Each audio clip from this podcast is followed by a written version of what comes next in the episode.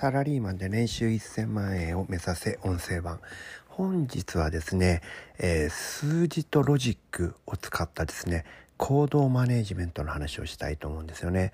前回までのところでね、この数値化していくってことが大事だよって話をしまして、その数値からロジック、理屈というのを見出すことが大事なんだよねって話をしたわけですね。この2つができると次に何ができるかっていうとですね、これはですね、行動をマネジメントすることができるんです。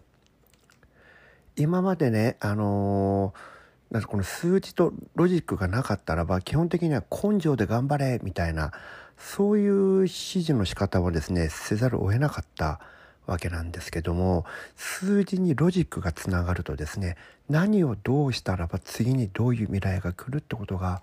わかるわけですよ。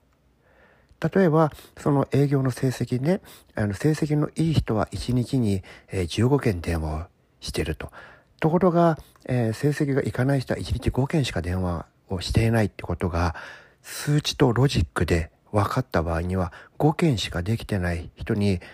今日は15件電話しなさいって言えるわけでしょ。これがですね、あの、頑張れとかね、根性を出せとか、それとは違う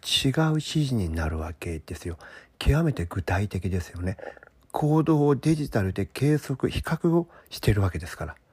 優秀な人っていうのはこれを自分でするんですよね。で、えー、例えばその1日15分電話かけろよっていうふうに言った場合にね、えー、この後にマネージャーがすべきなのはどうなのか。何かっていうと、午前中が終わってランチの時に、午前中にね、何回電話したって聞けばいいわけですよ。1日15回かけなきゃいけないっていうことを指示した場合にね、午前中に3件しか電話してなかったらどうしますか？足りませんよね。あと12件足りないじゃんどうするの？って話になりますよね。それを報告させればいいわけです。そうしたら部下としてはこれはまずいと思いますよね。ですからこれからどうするの？って言ったらえ頑張ってあと13件もしくは12件電話しますっていうふうに言いますよね。言わなきゃならないじゃないですか。それをまたね、3時とかに電話、件数を確認するんです。で、今何件まで行ったの？って。どうなったの？そういうふうにやっていくのを、これ行動のマネジメントって言うんですよね。これはね、頑張って電話しろとかね、契約を取れとかね、そういうこと一言も言ってないです。やるべきことをこれをやったら未来こういうことが起こるということが数字とロジックでつながっているのであればやるべきことはすごくシンプルな簡単なアクションで収まるはずなんですよね。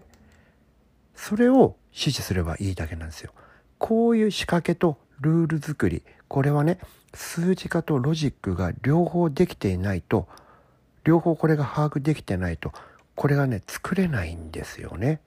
そしてマネージャーの仕事っていうのはこの数字とロジックからどんな行動をしたらばどんな成果につながるのかということを分析してそれはもちろん成績のいい人と悪い人を比較したら分かりますよね。でそのギャップを埋めるような行動を指示をするそして埋まってるかどうかを定期的に確認する。朝11時の段階で今何件行ったの？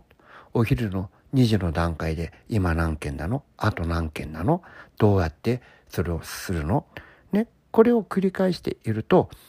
彼らは自然にやるようになりますしやればやったことがロジックで数字につながるってことが分かっているわけですからその行動というのは無駄になりにくいんですよね理屈でつながっているから。ここが大事なんですよ。部下がね、やる気になるかならないかっていうのは、やった行動が成果につながるかどうかわからないからなんです。これやっても意味ないですよねってことはやりませんよ。バカじゃないですから。ところが、数字とロジックが分析ちゃんとできてれば、これをやったらこうなるはずだよ。これだってこの人はそうなってるでしょって、例を出して説明することができますよね。これはね、すごく説得力が高いので、ノーって言えないですよね。そして言われたことをやって、本当に成果が出るのであれば、それは彼らも嬉しいわけですね。彼らの成績にもなるわけですから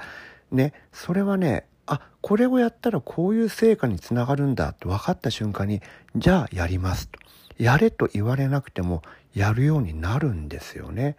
この何をやったら一番効果的か一番数字につながるのかこれを見つけるためには数字とロジックが必要。そこで仮説を立てて検証するってことが必要なんです。